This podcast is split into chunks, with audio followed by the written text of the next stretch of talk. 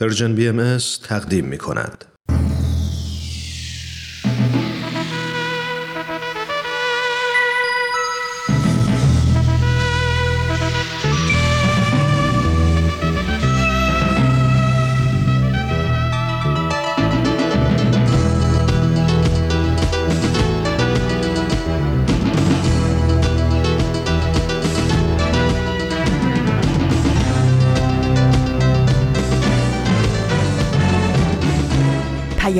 دوست.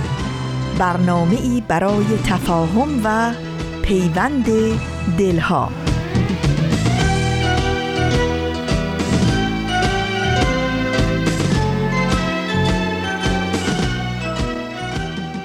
تو چو زری ای روان تابناک چند باشی بسته زندان خاک.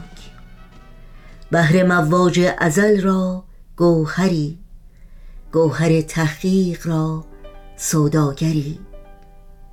واگذار این لاشه ناچیز را. در نوردین راه آفت خیز را.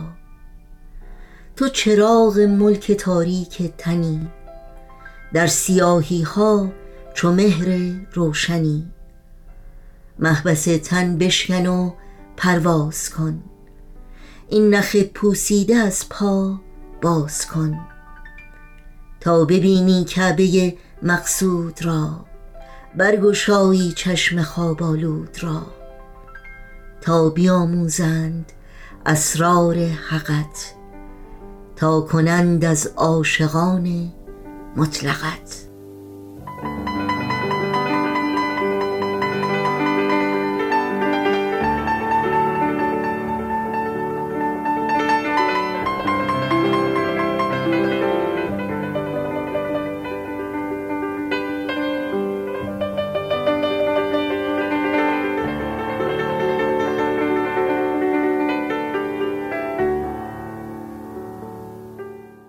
درود بی پایان ما به شما شنوندگان عزیز رادیو پیام دوست. در هر شهر و دیار این گیتی پهناور که شنونده برنامه های امروز رادیو پیام دوست هستید تندرستی و بهروزی و ایمنی براتون آرزو داریم و امیدواریم با دلگرمی و امید روزتون رو سپری کنید.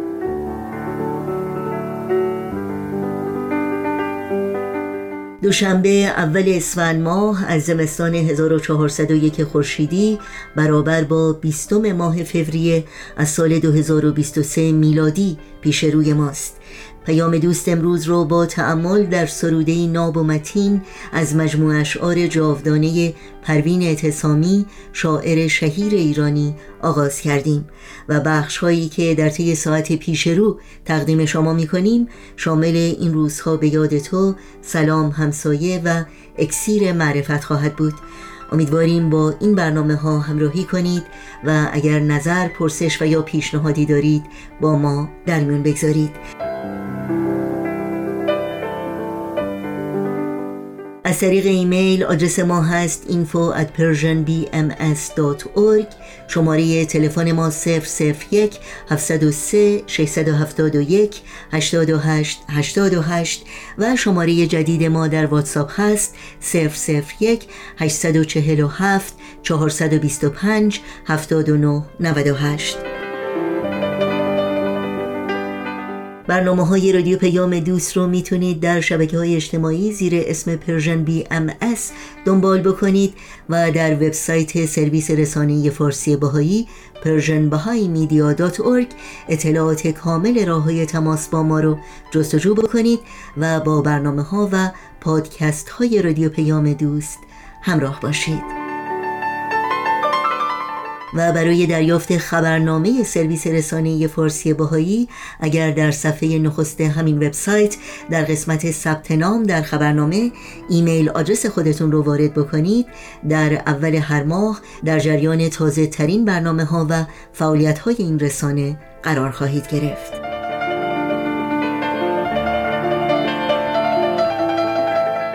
نوشین هستم همراه با همکارانم به شما خوش آمد میگیم و برنامه های امروز رو تقدیم می‌کنیم.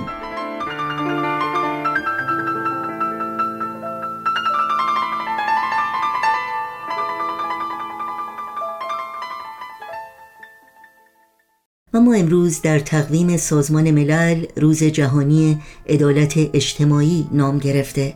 و تم امسال سازمان ملل به مناسبت چنین روزی و به منظور تقویت همبستگی جهانی و بازسازی اعتماد مردم به حکومتها و دولت مردانشون غلبه بر موانع و آزادسازی فرصتها برای استقرار عدالت اجتماعی تعیین شده.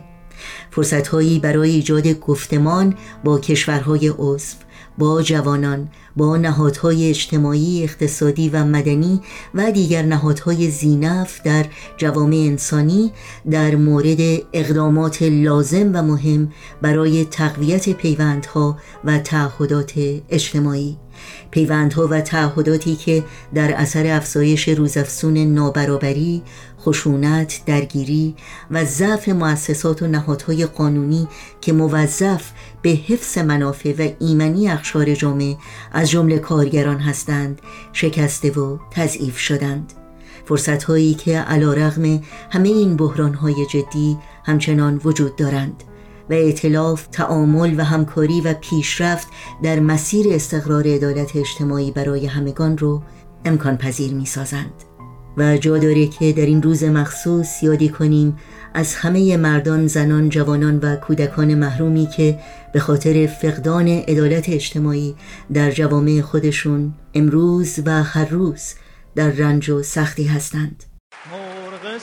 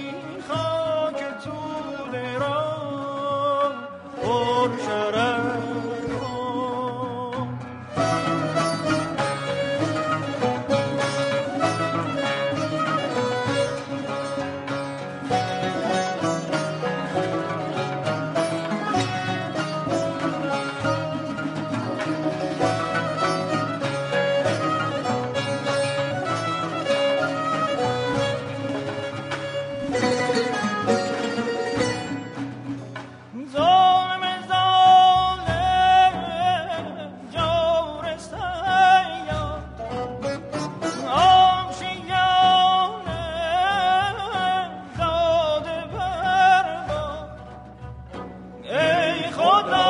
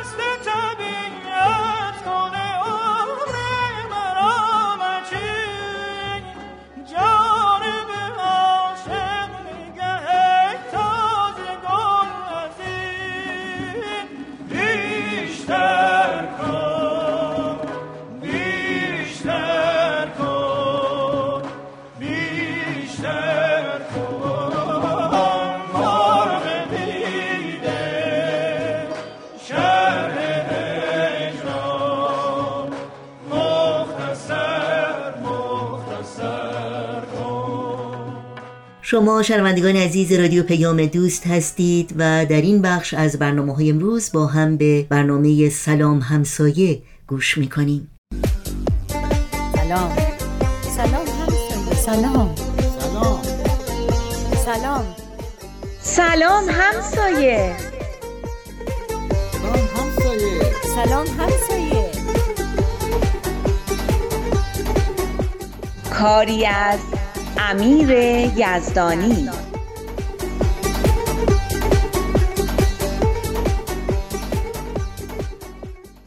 شاید بتونیم بگیم مشورت بزرگترین و قویترین ابزاریه که آدما در ارتباط با همدیگه دارن. برای آگاهی و هوشیاری بیشتر، برای به بلوغ رسیدن و ظاهر شدن خرد آدمی، برای رسیدن به توافق، برای تعیین روش مشترکی برای عمل، برای پیدا کردن درک بالاتری از حقیقت و برای رسیدن به سطح بالاتری از تفاهم و وحدت. اما بیان عقاید مختلف خیلی راحت می‌تونه به جای رسیدن به همه اینها به اختلاف و دو دستگی و دستبندی منجر بشه اگر بایدها و نبایدهای مشورت رو ندیده بگیریم.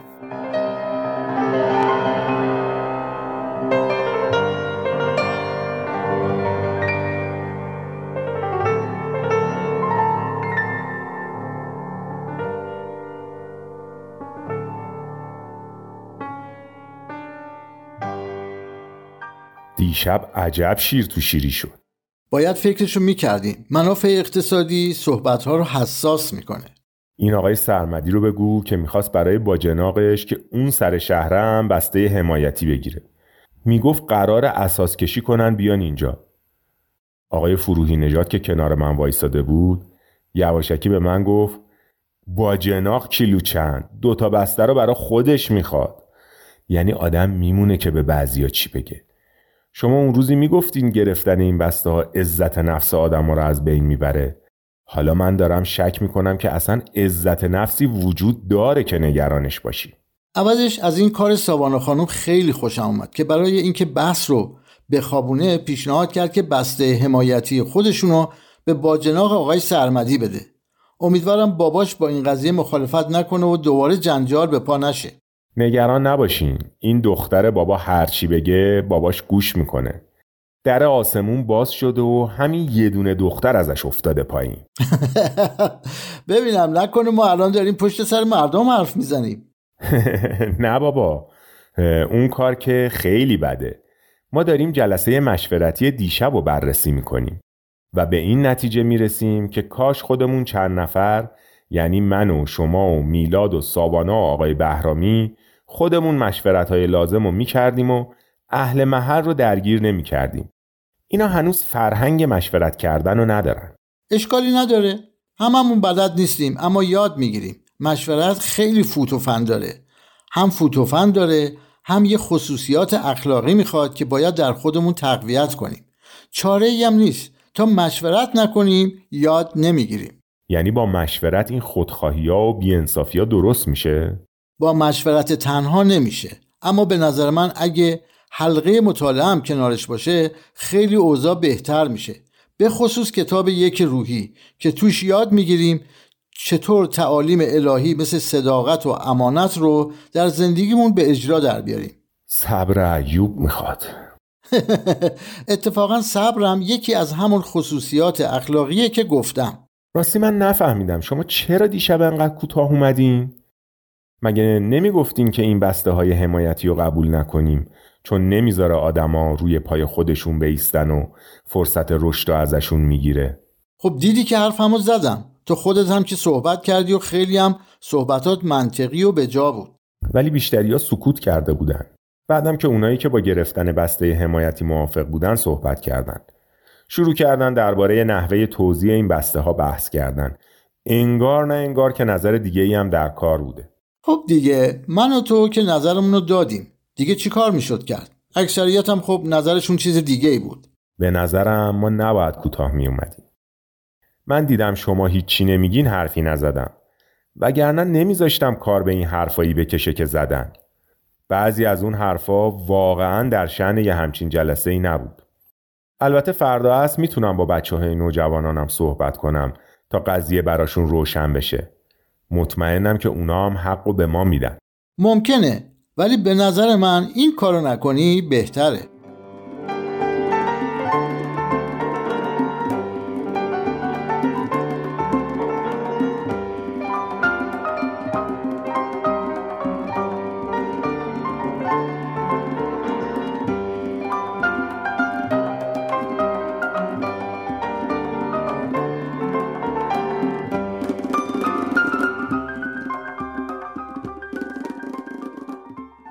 یکی از نبایدهای مشورت رفتار مسررانه است.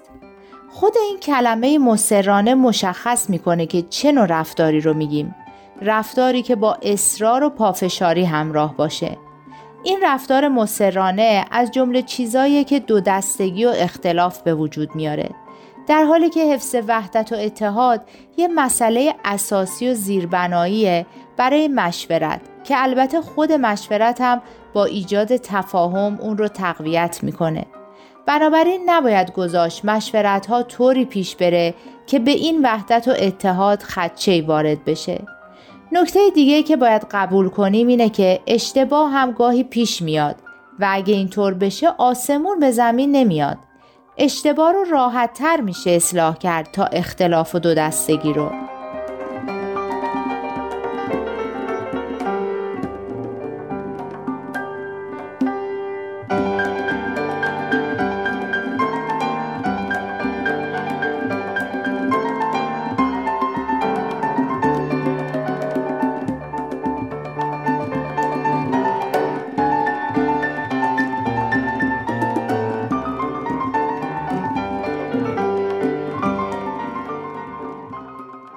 ایشون آقای عبیزی هستن. بله تو جلسه مشورتی پریشب دیدمشون. فامیلیشون رو نمی‌دونستم. خوبین شما؟ ممنون. شما خوبین؟ مامان و بابا خوبن؟ من با آقا مهرداد و ساوانا خانوم درباره بسته های حمایتی صحبت کردم. آقا مهرداد و ساوانا خانومم با نظر ما موافق هستند که بسته ها رو نگیریم بهتره. حالا اگه موافقین با بقیه همسایه هم صحبت کنیم. منم امروز از با بچه های نوجوانانم صحبت می‌کنم. نظرتون چیه؟ راستش البته منم با گرفتن بسته های حمایتی موافق نیستم. اما به نظرم در این باره مشورت شده و تصمیمم گرفته شده. چندان موافق نیستم که این بحث رو دو مرتبه راه بندازیم. وقتی تصمیم غلطی گرفته شده چاره ای نیست. وقتی اشکان جان موضوع رو با بابا در میون گذاشتن و خوب توضیح دادن منم به نظرم اومد که این بسته حمایتی بیشتر تحقیر و توهینه تا یه کمک واقعی اشکان جان منظورتون منم؟ بله خب مگه اسمتون اشکان نیست؟ چرا؟ ولی وقتی میگین اشکان جان یاد مادرم میفتم که به پسرموی چهار سالم میگه رادین جان خب اشکان آقا اشکان چه فرقی می‌کنه؟ اصل قضیه اینه که این بسته حمایتی رو نباید قبول کنی من نمی‌فهمم چرا نباید درباره نگرفتن این بسته ها با اهالی صحبت کنیم. برای اینکه اگه هر بار که تو جمع محلمون مشورت می‌کنیم و تصمیمی می‌گیریم اونایی که با اون تصمیم مخالف بودن به مخالفت خودشون ادامه بدن عملا دست و پامون بسته میشه و هیچ کاری نمی‌تونیم بکنیم. مشورت هم تبدیل میشه به صحنه زورآزمایی گروه های مختلف. دیگه نتیجه نمیده. خب یه مواقعی تصمیماتی که گرفته میشه غلطه. یا اصلا مضره؟ نمیشه که هیچی نگفت؟ من فکر می‌کنم ما تو جلسه مشورتی نظر مخالفمون رو دادیم و هم من هم اشکان دلایلی رو که داشتیم گفتیم. هم هم شنیدن. اما تصمیم دیگه گرفتن. حالا دیگه حرفی برای گفتن باقی نمونده. باید به نظر اکثریت احترام گذاشت. اکثریت به یه چیز مفرسیده رسیده بودن. حالا به این تصمیم خاص کاری ندارم. کلا میگم. اومد و همه اهل محل با هم تصمیم گرفتن برن بیفتن تو چاه. ما باید ساکت بشینیم. یا همراهشون بریم بیفتیم تو چاه چون نظر اکثریت بوده. خب ما هم باید بریم باهاشون بیفتیم تو چاه تا بعدش بتونیم همه با هم و به کمک هم از چاه در بیایم و تجربه بشه. دفعه بعد دیگه حتما راه رو از چاه تشخیص میدیم. شوخیتون گرفته؟ نه اتفاقا خیلی هم جدی هستم. به نظر من همه با هم اشتباه بکنیم بهتر از اینه که هر کدوم روی نظر خودمون پافشاری کنیم و دو دستگی به وجود بیاد و حتی کلا جمع مشورتیمون از هم بپاشه. به نظر من حفظ اتحاد ارزش یک خورده فداکاری رو داره. یعنی واقعا فکر می‌کنین این که تسلیم نظرات اشتباه دیگران بشیم اسمش فداکاریه؟ بله گاهی وقتا فداکاریه. اشکان جان این هم یکی از اون صفاتیه که با هم صحبتشو می‌کردیم. از اون صفاتی که برای مشورت لازمه؟ دقیقا. منظورتون رو می‌فهمم اما بازم نمی‌فهمم. یعنی نمی‌فهمم چرا. یه بار گفتین مشورت راهیه برای جستجو و رسیدن به حقیقت. پس چرا باید چیزی که درست و حقیقت رو فدا کنیم؟ لاقل چیزی که به نظر ما درسته. برای اینکه اول باید اون جمع مشورتی باشه تا بعد بتونه حقیقت رو پیدا کنه. اگه تو همین مراحل اول کاری کنیم که از هم بپاشه دیگه چه فضایی باقی میمونه برای مشورت و جستجوی دست جمعی حقیقت و غیره؟ می‌خواین بگین موجودیت جمع مشورتی مهمتر از تصمیماتیه که می‌گیره؟ بله دقیقا. ما تازه چند ماه که این جمع مشورتی رو درست کردیم.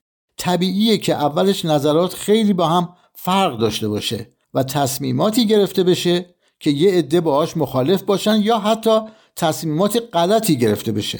اما باید صبور بود و به این جمع فرصت داد تا همه با هم تو این مسیر پیش برن و تصمیمات پخته تر و بهتری بگیرن. درست میگن آقای آقای عبیزی بودین دیگه درسته؟ به نظر من آقای عبیزی درست میگن. البته ما که بسته حمایتی نمی‌خوایم. میدیم به همون آقای سرمدی که برای با جناقش چونه می‌زد.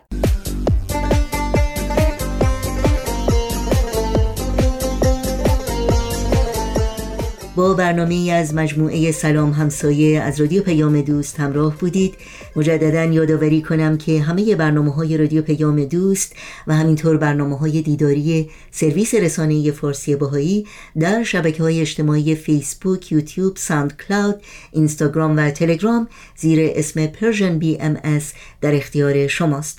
امیدواریم مشترک رسانه ما باشید و برنامه های ما رو دنبال بکنید و اگر اونها رو پسندیدید به اونها امتیاز بدید و با دیگران هم به اشتراک بگذارید. با قطعه موسیقی در ادامه برنامه های امروز رادیو پیام دوست با ما همراه بمونید. شب عاشقانه چه شب دراز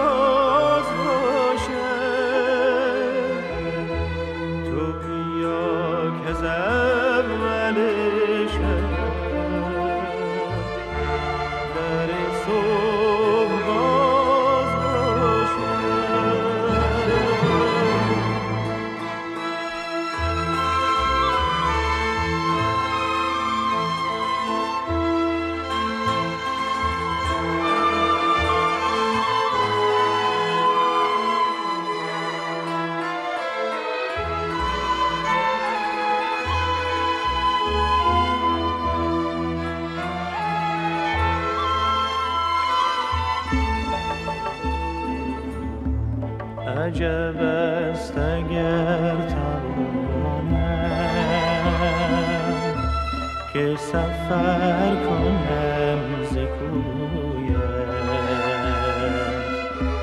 به کجا رود کبوتر که اسیر باز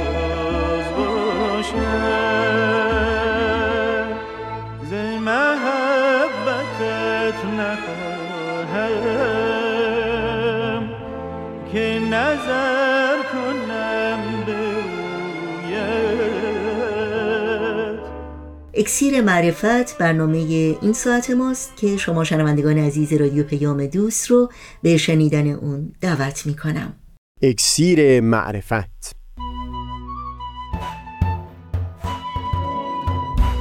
مروری بر مزامین کتاب ایقان این گفتار نقشی نو بر هم خوردن توازن. از تا همامه ازلی در شور و تغنیست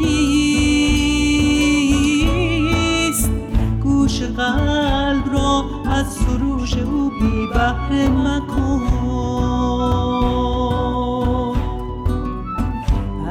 همامه ازلی در شور و تغنیست گوش قلب را از سروش او بی بهره مکن. گوش قلب را از سروش او بی بهره مکن.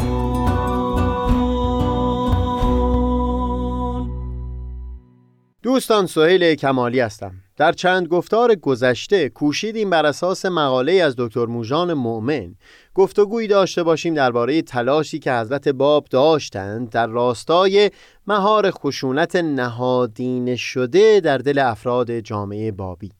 در گفتار پیشین رفتار بابیان رو وارسی کردیم در مواجهه با تعرضهای حکومت نسبت به چند صد بابی در منطقه مازندران که از اثر اون افراد برجسته همچون ملا حسین بشرویی و جناب قدوس جان خودشون را از دست دادند.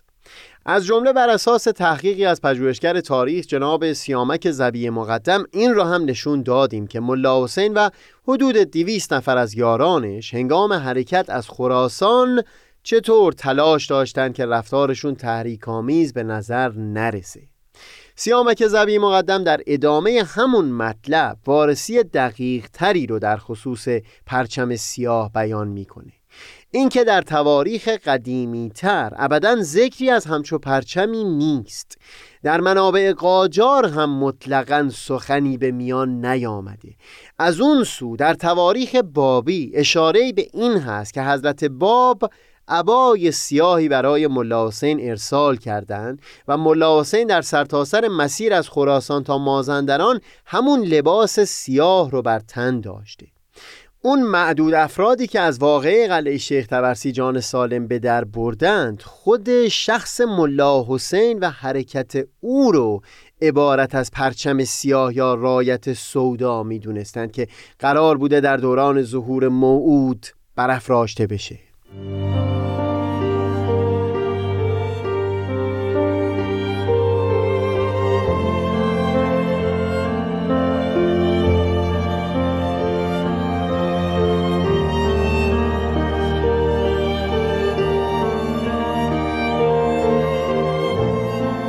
اینکه نفس حرکت ملا حسین و اصحاب ایشون از خراسان به منزله تحقق اون وعده بود درباره برافراشته شدن و حرکت بیرق سیاه. این حاوی نکته لطیفی است گفتگوی امروز ما به این مربوط نیست. لذا بسیار کوتاه و مختصر بیان مطلب می کنم و تفصیل اون رو موکول می کنیم به گفتار دیگری که در اون بحثی داشته باشیم پیرامون استعاره و نماد در کتب مقدسه.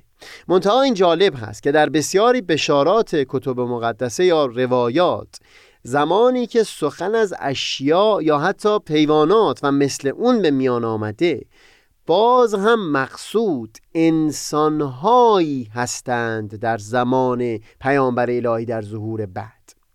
به عنوان مثال در قرآن سخن از این به میان آمده که کوها را می نگرید و می پندارید که از جا تکان نخواهند خورد. اما همچون ابری که با وزش نسیم می آید و می گذرد این کوه ها نیز در دوران قیامت مرور خواهند نمود. اگر طبق بیانات حضرت باب و هم مضمون کتاب ایقان بپذیریم که مقصود از قیامت در این بیانات دوران ظهور حضرت باب و حضرت بهاءالله هست اونگاه مقصود از تعبیر کوه رو عبارت از علما و روحانیون دانستند که به پندار افراد هرگز قدرت و مرجعیت اونها خدشه بردار نمی بود منتها حضرت بالا در چندین لو شهادت دادند که دوران اقتدار اونها به آخر رسیده و قدرت از اونها گرفته شده. در لوی خطاب به علما و روحانیون به این مضمون بیان فرمودند که قدرت اونها شبیه هست به آخرین بارقه هایی که از خورشید پیش از غروب بر فراز یک کوه نمایان هست. مقصودم این هست که بشارتی که سخن از برافراشته شدن پرچم سیاه در دوران موعود داشت تحقق بیرونیش عبارت از انسانی همچون ملا حسین بشرویی و اصحاب او بود که ندای ظهور حضرت باب رو به بلندترین صدایی به گوش همگان رساندند و به حقیقت به وجود خودشون نقش هزاران بیرق رو ایفا کردند. به همون قیاس در اون بشارت دیگه در کتاب آسمانی قبل هم سخن از کوها و به حرکت در آمدن اونها در میان بوده منتها مقصود از اون نمود یک حقیقت در جهان انسانی بوده.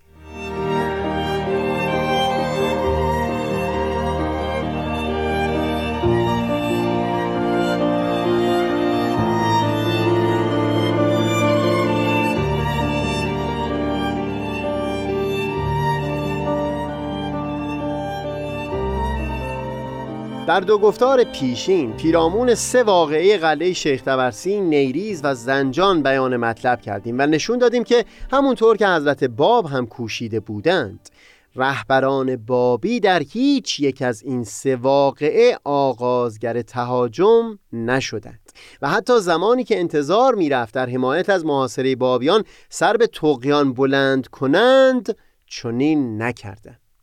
درست ده روز بعد از اون که سید یحیی وحید دارابی و اصحابش در نیریز کشته شدند به فرمان امیر کبیر و به فتوای چند تن از علما حضرت باب هم در تبریز تیرباران شدند. بعدتر جناب محمد علی حجت زنجانی هم در واقعه زنجان جانش را از دست داد. از میان بابیان برجسته یکی مثل طاهر قررت العین هم در منزل کلانتر در تهران در حصر خانگی به سر می برد و تماسی با سایر بابیان نمی‌تونست داشته باشه. نتیجه حاکم شدن آشفتگی و بینظمی بر جامعه بابی بود و اینکه جنبش بابی فاقد هر گونه رهبری واضح و مشخصی باشه. در این شرایط بود که بابیان خودشون تهاجمی را آغاز کردند که ثمره اون قتل عام بابیان در نقاط مختلف ایران به حکم حکومتی بود. از اونجا که این تنها باری بود که تا اون زمان بابیان آغازگر تهاجم شده باشند و هم از اونجا که دانستن احوال حضرت بحالا در زمان رخداد این واقعه کمکی خواهد کرد به فهم بهتر نقش کتابیگان در مهار خشونت بگذارید با تفصیل بیشتری این حرکت بابیان رو وارسی بکنیم.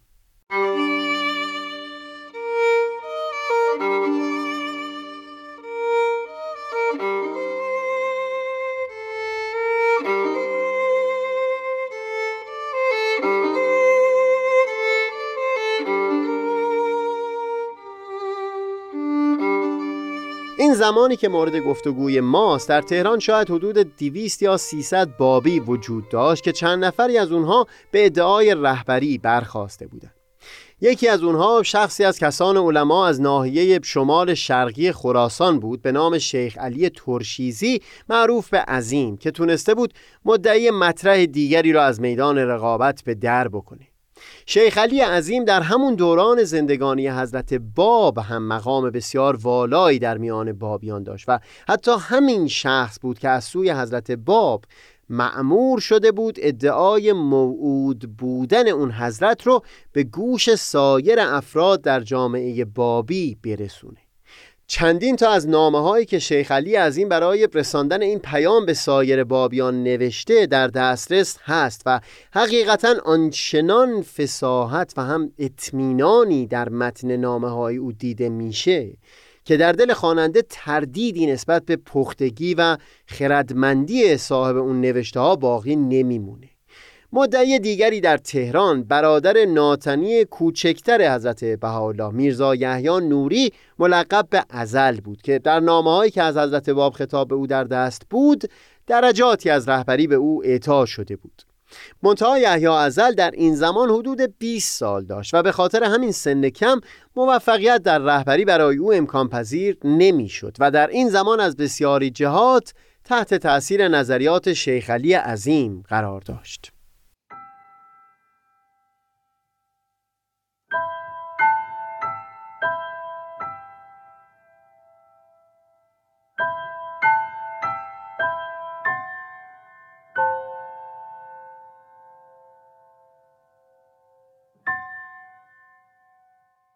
حضرت بهاءالله که در این زمان همونطور که در همون یک دو گفتار اول اکسیر معرفت در نامه خال اکبر هم دیدیم با عنوان جناب بها معروف بودن.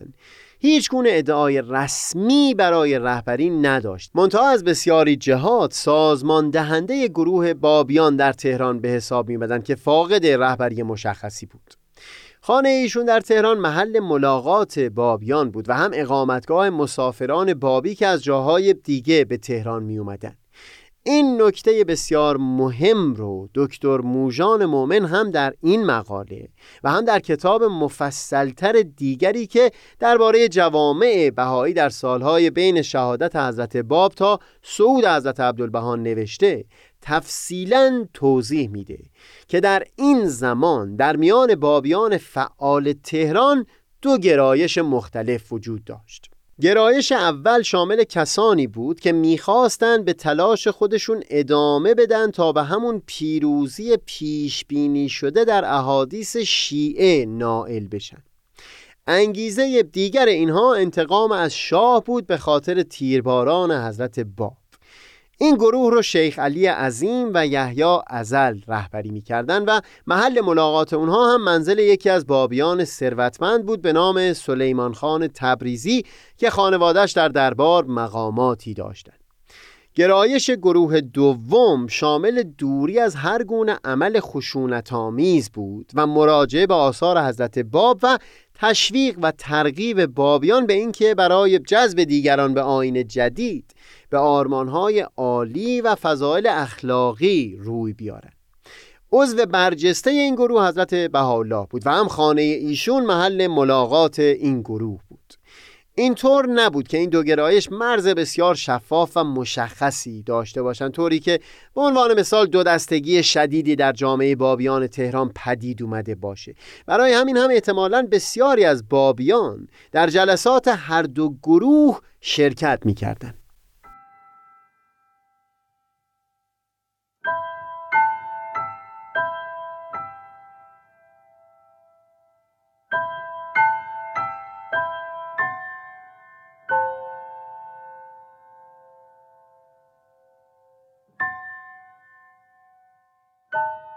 در همین دوران یعنی نزدیک به یک سال بعد از شهادت حضرت باب تقیخان امیر کبیر که به نقش حضرت بحالا در جامعه بابی پی برده بود برای اینکه اون حضرت را از ایران دور بکنه دستور داد تا ایشون برای مدتی به زیارت عتبات در عراق برن.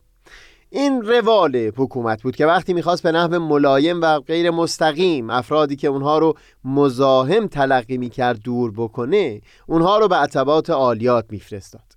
پیشتر توضیح دادیم که حضرت بهاءالله می‌تونست تعادلی رو برقرار بکنه در مقابل عناصر تندرو و حضورش مانع رفتارهای خشن این عناصر تندرو و احساساتی می بود اما با رفتن ایشون از ایران توازن جامعه بابی به نفع این عناصر تغییر پیدا کرد.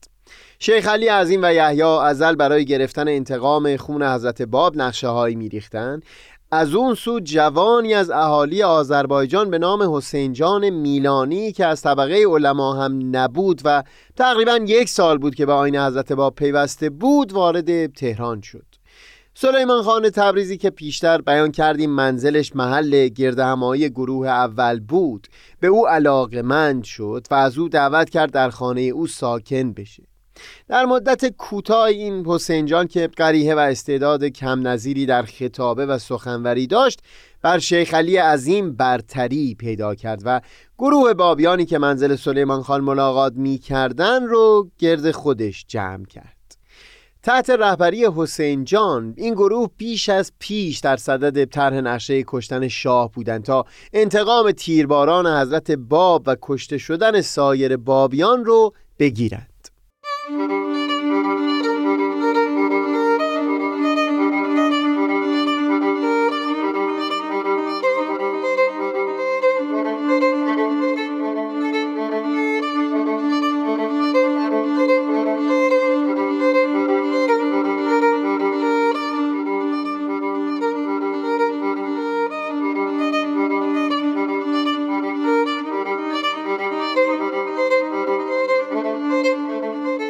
تقریبا شش ماه بعد از خروج حضرت بهاءالله از تهران تقیخان امیرکبیر به اشاره ناصر شاه به قتل رسید و بر جای او میرزا آقاخان نوری به صدارت عظما رسید که نسبت خانوادگی دوری هم با حضرت بهاءالله داشت.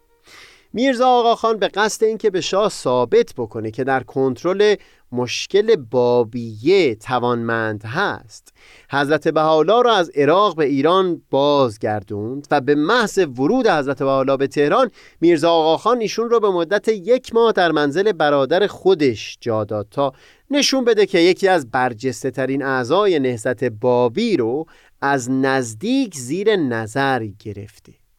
این معناش این بود که حتی بعد از بازگشت حضرت بهاءالله به تهران هنوز هم به هیچ وجه امکان ارتباط ایشون با سایر افراد جامعه بابی نبود. اون یک ماه که به آخر رسید باز میرزا آقاخان نوری از حضرت بالا دعوت کرد که تابستان رو در املاک بیلاغی او در افچه لواسان سپری بکنن و همچنان برادر میرزا آقاخان میزبانی حضرت بهاءالله رو بر عهده داشت. اون زمانی که حضرت بهاءالله به محل جدید در افچه منتقل می شدند بین راه شیخ علی عظیم تونست اون حضرت رو ملاقات بکنه و درباره نقشه که در پیش رو بوده مطالبی بیان بکنه. حضرت بهاءالله به طور معکد او را از نقشه‌ای که در سر داشت برحذر داشتند و هشدار دادند که چنین عملی موجب بروز موج تازه از کشتار و سرکوب علیه بابیان خواهد شد. نمیشه با اطمینان سخن گفت اما شاید اگر رهبری بابیان تهران در این زمان بر عهده شیخ علی عظیم بود و نه حسین جان میلانی چه بسا که فاجعه تیراندازی به شاه رخ نمی‌داد. به خصوص اینکه کیفیت این تیراندازی به خوبی خبر از این می‌داد که شخص پخته و آگاهی مثل عظیم در طراحی اون نقشی نداشته. منتها بگذارید تفصیل ماجرا رو در گفتار بعدی دنبال بکنیم.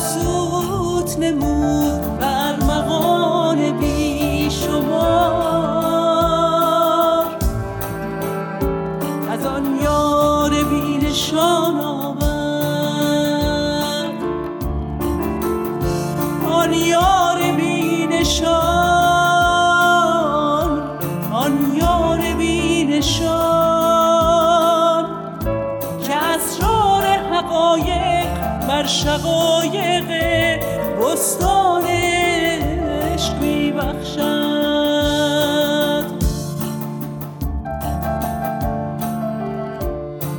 قطر رو امواج بحری داده و ذره را تراز خورشیدی عنایت